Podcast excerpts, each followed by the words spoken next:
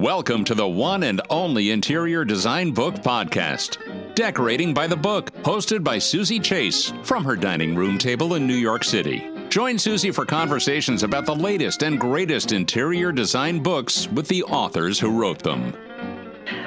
I'm Linda Jane Holden. I'm so happy to be here with Susie Chase today to talk about one of my favorite people, Bunny Mellon. My latest book is Bunny Mellon Style, co written with Thomas Lloyd and Bryan Huffman.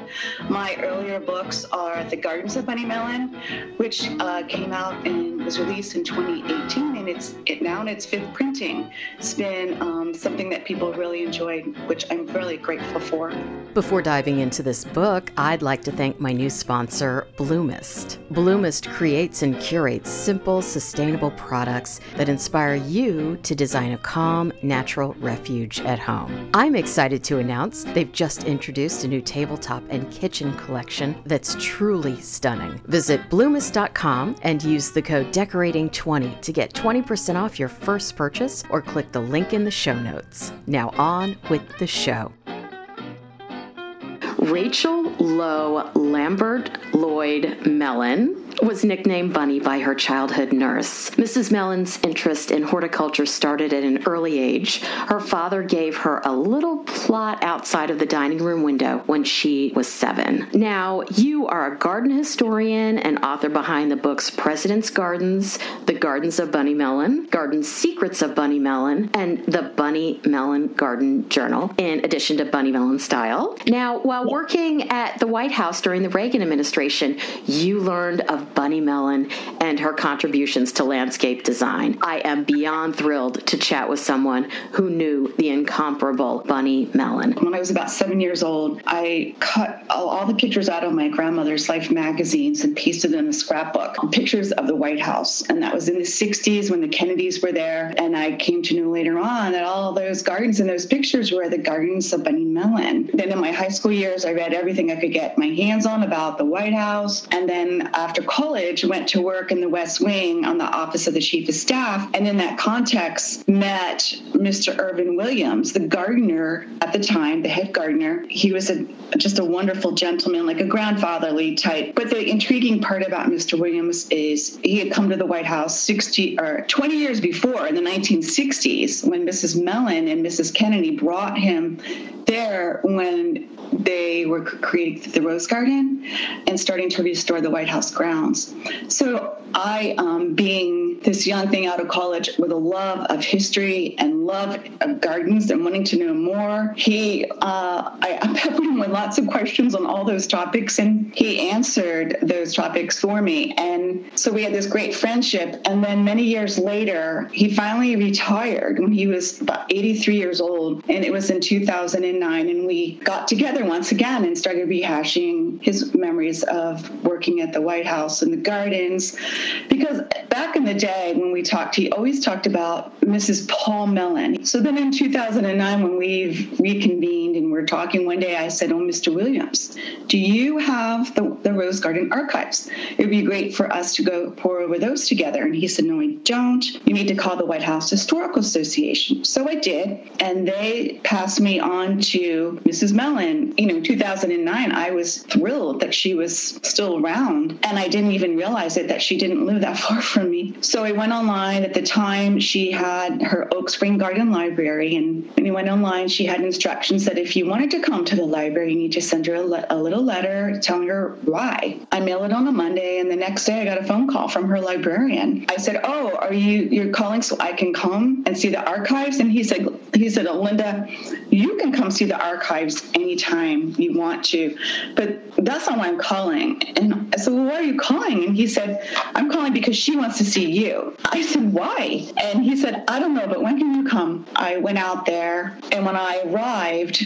I went to the library and walked in, and they said that she wasn't feeling well she wasn't going to be able to make it down from the house. Could we reschedule? So we rescheduled, but he, he, said in the meantime, she had me pull out everything from the Rose Garden and the East, all the White House archives that we have here for you to view. So that's what I spent all day doing. And I was just, I was in my element. I'll just say that. It was just an amazing experience. There were all her original drawings. And so I, I got to do all of that and um, that day. And then a couple weeks later, I came back. I arrived and they escorted me up to the, the oldest part of the library where the Rothko, that immense, amazing Rothko, used to hang. And there's a round table sitting right there in front. They said, Have a seat here. So she was 99 years old and she came walking down the hallway. And I have to say, she's walking on her own steam with this big smile. And so I went down the stairs and she grabbed my hand and we walked back up the steps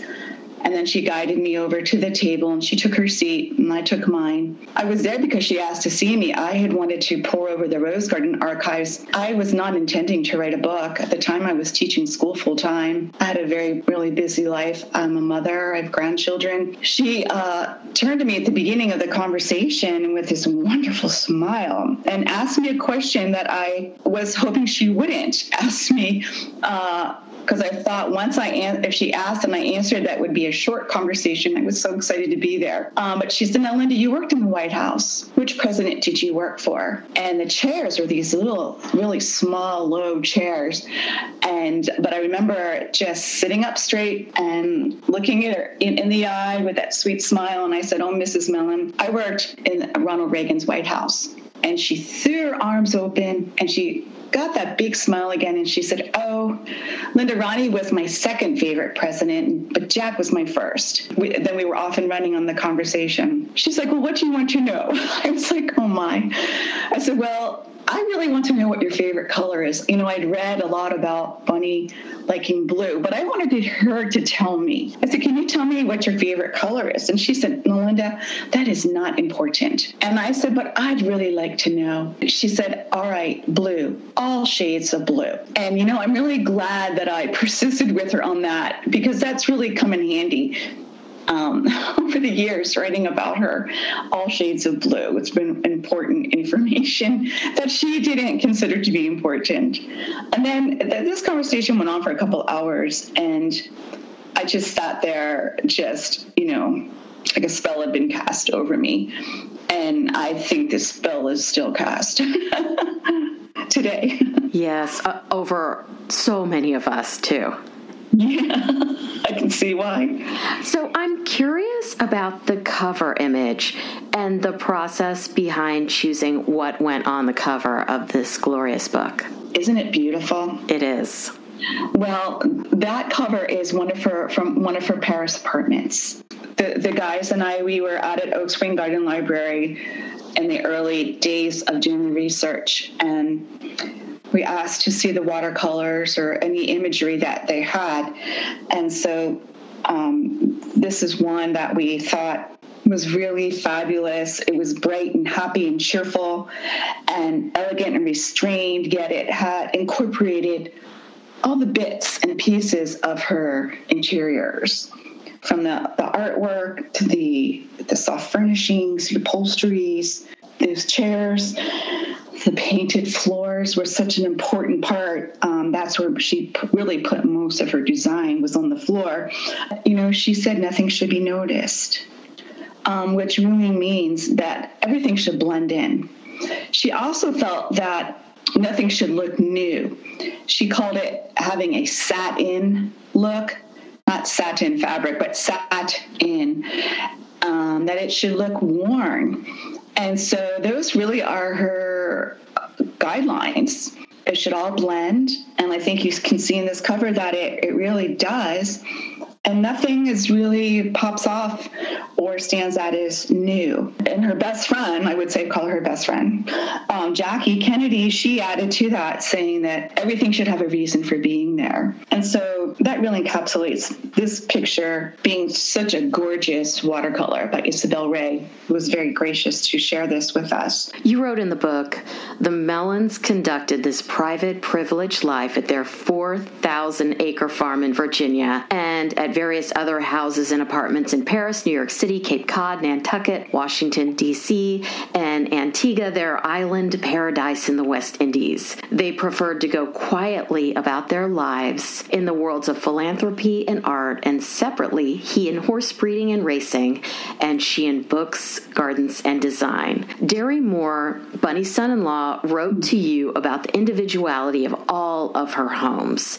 They were all different, and Bunny Mellon style takes us into the designs of Mrs. Mellon's many homes. Can you talk a little bit about that? A couple years ago, when I was in Norfolk, Virginia, at a uh, speaking to the garden club there, when I was finished with my presentation, and they repeatedly asked me what was next, and I said, "Oh, I'm just trying to keep up with this book right now." They kept asking one after the other during the Q and A, and finally I said, "What do you want?" And they said, "You told us about the outside. Now tell us about the inside." So that's what we, Thomas and Bryan, and I endeavored together to do was to tell about the interiors. I kind of followed the same lines of thinking of Gardens of Bunny Mellon and tracked the houses and um, what went on in the inside. What I continue to learn um, about Mrs. Mellon is that the elements of her design, whether it was, she's also, you have to look at her and, uh, and consider her as an architect. She did it all. She bought the land in, in many cases, she designed the building, she furnished the house all of it. And we can see that in each and every one of her houses, that the house had everything to do with the gardens. And this is because she 100% saw her gardens as art, as living art, and used them as such. Especially at Oak Spring, if you look at the, the Gothic room, which has a view right onto the garden, the proportions of the windows are designed and perfectly set to view the bloom from inside the house. They're strategic to the exact level of the bloom because the blooms were the living art. That was her collection. Yes, she collected they, the Mellons collected many things ceramics, fabulous art. But for Bunny, really, her flowers were her collection. She designed her houses to, to see her, her flowers. There are even some windows that have these small pieces in them. They're like prisms and they break down the light. She helped to focus the light on things she wanted to highlight. And so light was extremely important to her. I would say at Oak Spring, to use that as an example, it's hard to know really where the front of the house house is the front door is very nondescript, but what would one would consider to be the front of the house faces south, and the back yard, the garden, her garden, which is about a half acre, faces to the north. All gardeners know that it's wonderful to have the southern exposure because that brings in the beautiful light. In this case, would pass through those gorgeous windows and bring the brilliance of the sunshine into the room. But then when you went into the back garden, the stone wall at the back of the garden that was whitewashed, just like her father had done. By the whitewashing the wall, it created a scene that was ever changing through the day as the sunlight hit the chinks of the stone. And in her mind, there was, I would agree with it, there was always something new to see. She was always trying to create something new to see, a, a reason it had to be there. Like Jackie said, everything had to have a reason. The other way that she brought the garden inside was when you look through the book, you'll see some of the floral in that Gothic room, you'll see floral fabrics. There in itself was bringing the garden in. And in the living room, you'll see this lovely yellow sofa, and it uh, has a butterfly pattern. Also in the garden, there are on the middle terrace, there are two butterfly imprints that are filled with flowers. And there's a walkway across the way that is planted with bonariensis and other uh, flowers that the butterflies love. And when Mrs. Mellon was alive, to walk down that pathway on the edge of the square garden, you would walk through like a tunnel of butterflies. It was just breathtaking. And she felt that if you planted a garden for the butterflies and if they came, that you had indeed created a piece of heaven here on earth. And so that's why you see the echoing of the butterflies in the house because once again, she was bringing the garden into the house. It was all interchangeable. In your preface, you allude to hurdles and obstacles that you encountered in the research process of this book. Talk a little bit about gathering the writings, correspondence, and interviews with people who knew her and whom I would imagine most have passed away at this point. Some of the gardeners I've gotten to know really well when I was researching the gardens of Bunny Mellon, and some of those gardeners had actually grown up there at Oak Spring. Um, the gardener that tended to the Antigua house and her Cape Cod house, um, she gardened with her for 25 years and she'd been in and out of the house. You know, she spent a lot of time with me too. Uh, John Baskett, who was the curator for Mr. Mellon, curated the Mellon's art collection. Uh, he is in his 90s. It is, he's in London and he was just so helpful and um, with these transatlantic phone conversations. Also, Philippe Venet, who was Hubert de Givenchy's partner. Mr. Givenchy and Mr. Venet had helped me tremendously with the Gardens of Bunny Mellon. Uh, Mr. Givenchy passed away, but Philippe carried on and uh, went to see him in Paris again, and he was a great help with Bunny Mellon's style. And then he passed away uh, recently, but he had known her very well and traveled with her, been to most all of her homes with Hubert So he was an excellent primary source for the writing. That leads me to the story that I would love for you to tell about the lunch you had with Givenchy and Philippe Venet in Paris in the fall of 2015 and we went to Rue Grenelle, which was their home there on the left bank. And uh, there they stood at the entrance, the doorway, to welcome, to give a kiss, you know, on each cheek, and escorted me into the salon past the Picassos. And it was to talk about gardening with Bunny Mellon, is why it was the gist of our conversation. But we spent the afternoon talking about their gardening experiences with Mrs. Mellon. And uh, we had this fabulous lunch that was served there. And we sat at the table right by the windows that looked onto their garden. And Hubert's garden was all green and white just white roses. He shared with me his garden scrapbooks. There were about four or five of them. And we sat there together side by side looking through these scrapbooks. And he was telling me about his gardens and show me the pictures and what had inspired him about the gardens. And I really struggled to know what to bring to him as a gift. And what I ended up doing was I brought him like an herbarium. Uh, a, a, very large book, blue linen cloth bound book that I'd gone to Mrs. Mellon's garden and cut the flowers in September, took them home and pressed them. And then when they were dry, I pasted them in this book, wrapped the book with this large, really wide, beautiful satin blue ribbon. I wrote a French inscription in the front, reminding him of when he had first taken Bunny to the Potager du Roi. They had gone to the market there in Versailles. They have this fabulous vegetable market on Fridays. And they'd gone to the market. Then afterwards, he had told her he wanted to take her to this garden, but he had said, Come with me. And she wrote about it later, and those are the words she remembered come with me. And so I used that. And he sat there, and as he read through it, he got very emotional, very emotional, shed a few tears. And so it became a really emotional experience, which I hadn't really anticipated. I didn't realize Mrs. Mellon's relationship with Givenchy was so close. They traveled together. He had a bedroom in her Antigua house, and she had a bedroom in his turret of his 17th century French country house. And he even took her to Studio 54, which I thought was a hoot. One thing I noticed about her was she made these deep relationships with unlikely characters throughout her whole life.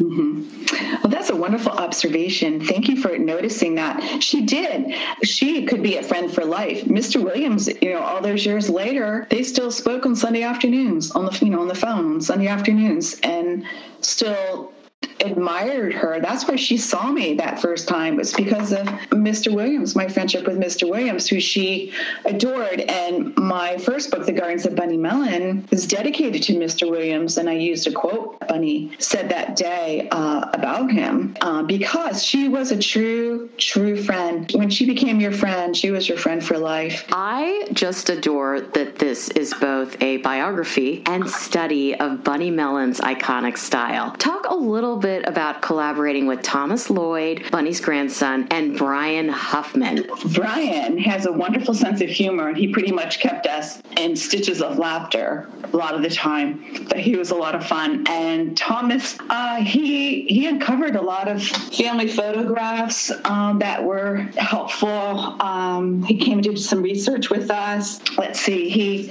invited uh, me to his house at the Cape, which was fun. Uh, he inherited his father's house, Bunny's son's house. It's not Bunny, it wasn't Bunny's house, but you from this house you could see her house. So that was a lot of fun to just be to be there in that environment. So there's so many magnificent highlights of Bunny's life. What is your personal favorite? Well, I love her friendship with Jackie very much. I loved, they're about 19 years apart. I just love the way they got along and, and really inspired each other and enjoyed each other's company. And Mrs. Mellon herself told me a story about how when she was at the White House, because before she did the garden, she was involved in the interior space and helping Jackie prepare for an evening dinner. And they had introduced these round tables into the White House and then covered them with cloth so Bunny told me that she climbed down under the table to get the cloth straightened. And while she was under the table, Jackie was standing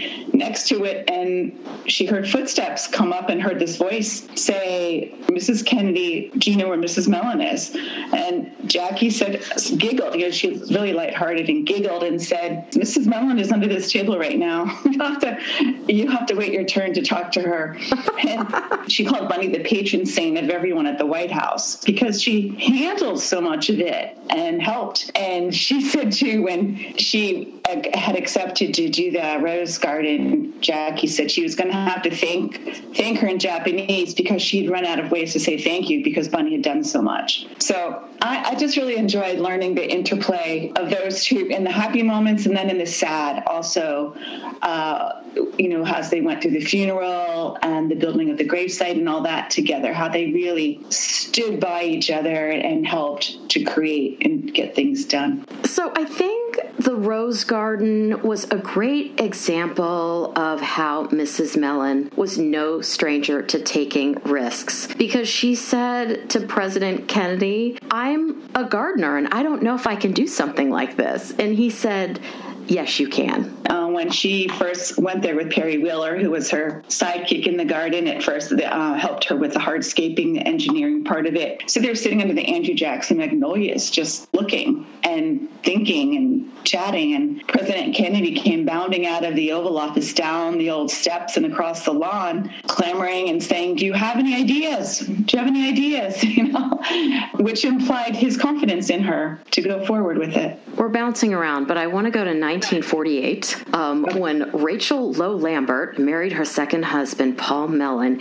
in the New York City apartment of Foxcroft Chum and one of my all time favorite decorators, Sister Parish. To me, this wedding seems so low key and not uh, very lavish. I love to hear about that wedding there's not a lot written. You know, they were very private, and she didn't write a whole lot about these things, and it was so long ago that. Uh, but you know, people did that back then. The Reagans were also married in uh, a living room. William Holden's living room, and it was a second marriage for both. So they didn't want to cause commotion or a lot of attention um, in doing so. After Bunny married Paul Mellon, they built Oak Spring Farm in Upperville, Virginia. I think this is my favorite of all of her residences. 4,500 acre estate, um, which includes three primary residences and more than 20 cottages. Could you please describe Oak Spring Farm? Uh, Mr. Mellon raised thoroughbreds. He had a broodmare barn. I think he had about seven barns there and a round barn. He had uh, hunters and he, he like trail riding, fox hunting, um, you know, was a, one of his favorite sports. So you had the horses, you had all these grand oak trees, hence the name. But there's this rise of land. There had been an old log cabin, and they wheeled it across the road, and it is on that site where they built the current their their home oak spring. Just at the foot of the hill the little knoll there is a spring house that is just charming and there's a you know a spring and a stream and a willow tree and all there. But i felt that that architecture is what inspired knowing that bunny always looked for inspiration because the house really replicates the spring house. The same kind of stone the whitewashing the countrified effect is in the house. And so um, the house kind of rambles around. You enter from, from the side actually into a very large, square sized vestibule, and the floor is herringbone uh, laid brick. And it goes back to her concept where she integrated the garden with the house. So here you're actually, you walk into the house, but you feel like you're standing on the garden path because it's all brick and had views to the garden, the doors that open to the garden. So on the first floor, you had um, like a little living room on the right, then you travel down a little bit more, and there's a bigger room where she where she spent most of her time, where that yellow butterfly sofa was, and then beyond that would be the dining room. There was a commercial sized kitchen off to the left. She had what a little kitchen. There's a picture in the book that she called her Sunday kitchen, and someone described it as saying it looked like one day Bunny said, "I need a kitchen here," and so she built this little kitchen and attached it to the house. There was a little room for flower arranging right next to the kitchen also. And then going back to the front door, if you traveled back to the west, um, that, that part, that's when you went into her library. And then beyond that was Mr. Mellon's office. And then upstairs, there were two master suites. They each had their own suite and um, adjacent guest house. There was a secret passageway also between Bunny's suite that had views of the garden, but that went into her daughter Eliza's room. But it was like a hidden passageway. You didn't know if it was there unless you, you knew it was there. That's basically it. It was very, very nondescript, very um, intimate, low ceilings.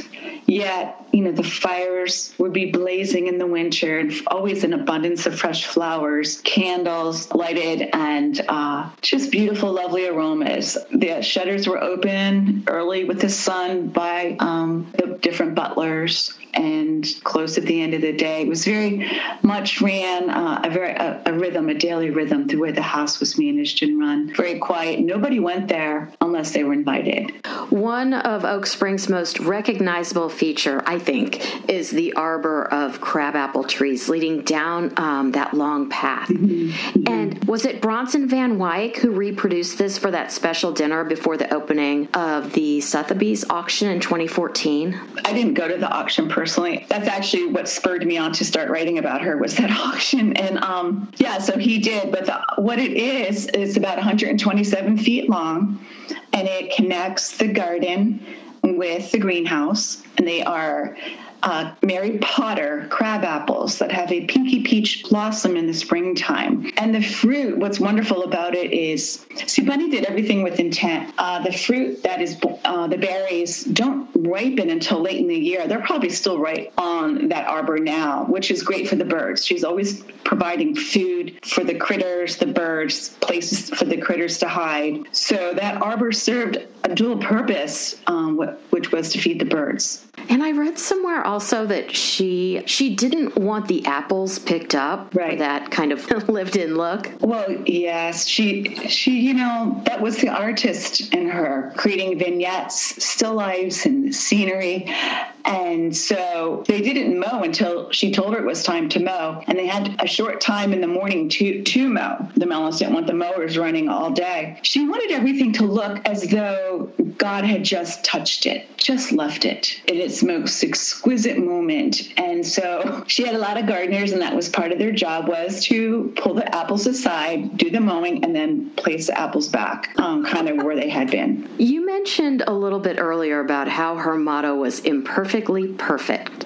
She had many, many collections in her home straw baskets, vegetable ceramics, wooden walking sticks, rare books, contemporary art, engraved silver pillboxes, and even jewelry by Schlumberger. I'm probably um, not saying that correctly. Schlumberger. Schlumberger. You're doing great. You're doing just fine. just a little bit about her various collections? She loved beauty and in objects that brought great you know, regard to her, my favorite of her her jewelry, she had this butterfly bracelet because I knew she, I know she how much she loved butterflies, so that's my personal favorite. But she worked with Schlumberger, who had you know been in in New York City and in France, and they designed jewelry together. And so she would commission him. They they collaborated, and so he devised all these magnificent pieces that uh, she wore. Especially, you know, she mostly had two kinds two types of clothes. She clothes for her gardening clothes and then her dress up clothes for the events at the National Gallery of Art. So she would wear the jewelry pieces to those events. And so that's where the, the Schlumberger jewelry, and he's the one who told her that she didn't dress well in the early days. Oh, he, yes. Yeah, he said told her she yeah, and she wrote she wrote about this herself, and um, so but he insisted that they go to Paris together, and he introduced her to Cristobal Balenciaga, who took her in hand and then dressed her, and, and until he he took an early retirement, and that's when he introduced her to Hubert de Givenchy. She was very cooperative. Givenchy told me how she she was so cooperative uh, and accepted liked liked how he dressed her. She wore navy blue all the time. He created her bucket hats for her. She also wore a lot of t-shirts, like the Land's End t-shirts, and he was making those for a while. And we have a picture on page 288 of her t-shirts and how she was trying to to draw what she want how she wanted him to make the t-shirt. And finally he told her he said bunny you can just buy these at Lands' End. It would be a lot cheaper if you just bought them at Lands' End and then we don't have to be shipping them across the ocean. That's hilarious yeah.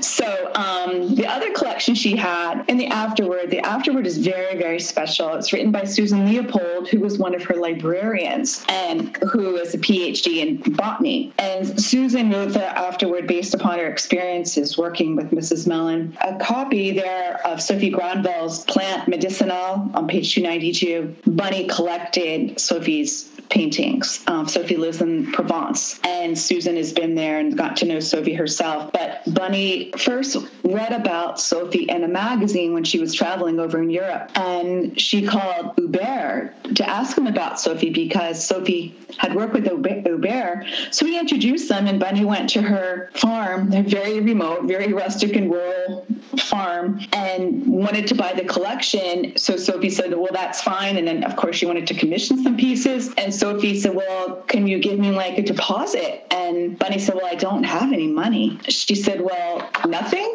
you know? And uh, so Bunny turned to her driver, who happened to have $50 in his pocket. So he gave her the $50, and Bunny handed it to Sophie. And that was the beginning of their great relationship of this great artwork. Susan writes about that. One thing I loved was her straw baskets. I just loved it. And, and, and she displayed them so beautifully on the ceiling. That's her basket house. And that whole idea was one of her later additions. But when she was a little girl, she spent summertime with her grandparents up in Fitchburg, Massachusetts. And on the weekends, she and her grandfather would go into New Hampshire, to West Rindge, New Hampshire, where his farm was. He'd been born there and he had a farm. And they would, the little village you had to travel through, West Rindge, to get to the farm, there was a basket factory. And these baskets were made in West Rindge, New Hampshire at the time.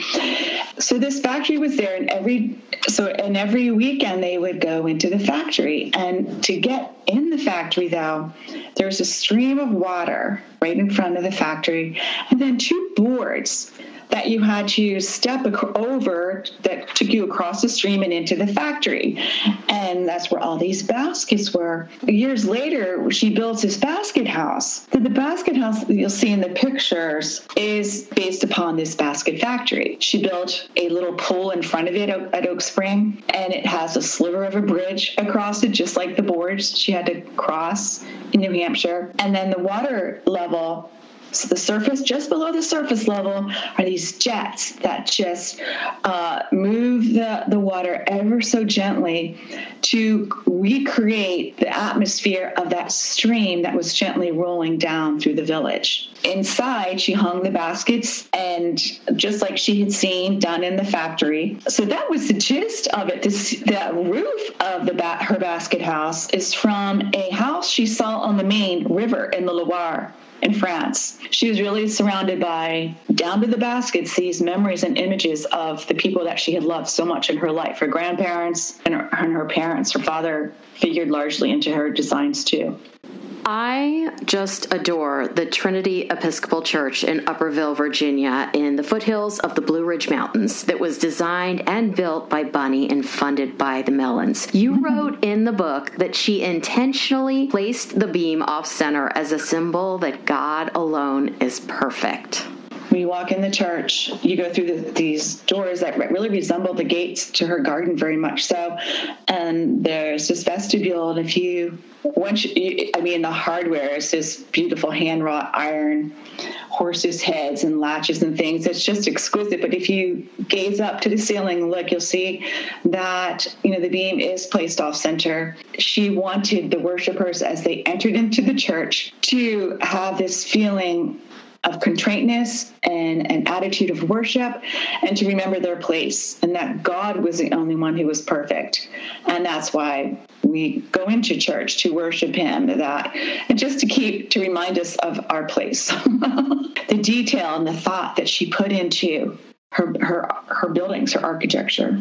Well, as Tory Burch, who bought Kingsley, Mrs. Mellon's property on Antigua, wrote, restraint brings attention to the integrity of design. And I think that sums it up right there. Tory was right on when she wrote that. You know, Tory kept a lot of Kingsley the way Bunny had it. A lot of the furniture came with the house. Uh, and and I love that about Tory, where she she valued it and, and, she just updated the kitchens and the bathrooms, I think, for the most part. But she's such a strong appreciation for that very thing. Awesome. Where can we find you on the web and social media? Oh, thank you. I have a website, Linda Jane Holden at gmail.com. And I am on Instagram. It's at Linda Jane Holden. To purchase Bunny Mellon style and support the podcast, head on over to decoratingbythebook.com. And thank you so much, Linda, for coming on Decorating by the Book podcast. Thanks so much for having me. It was a lot of fun. I appreciate it. Follow Decorating by the Book on Instagram. And thanks for listening to the one and only interior design book podcast, Decorating by the Book.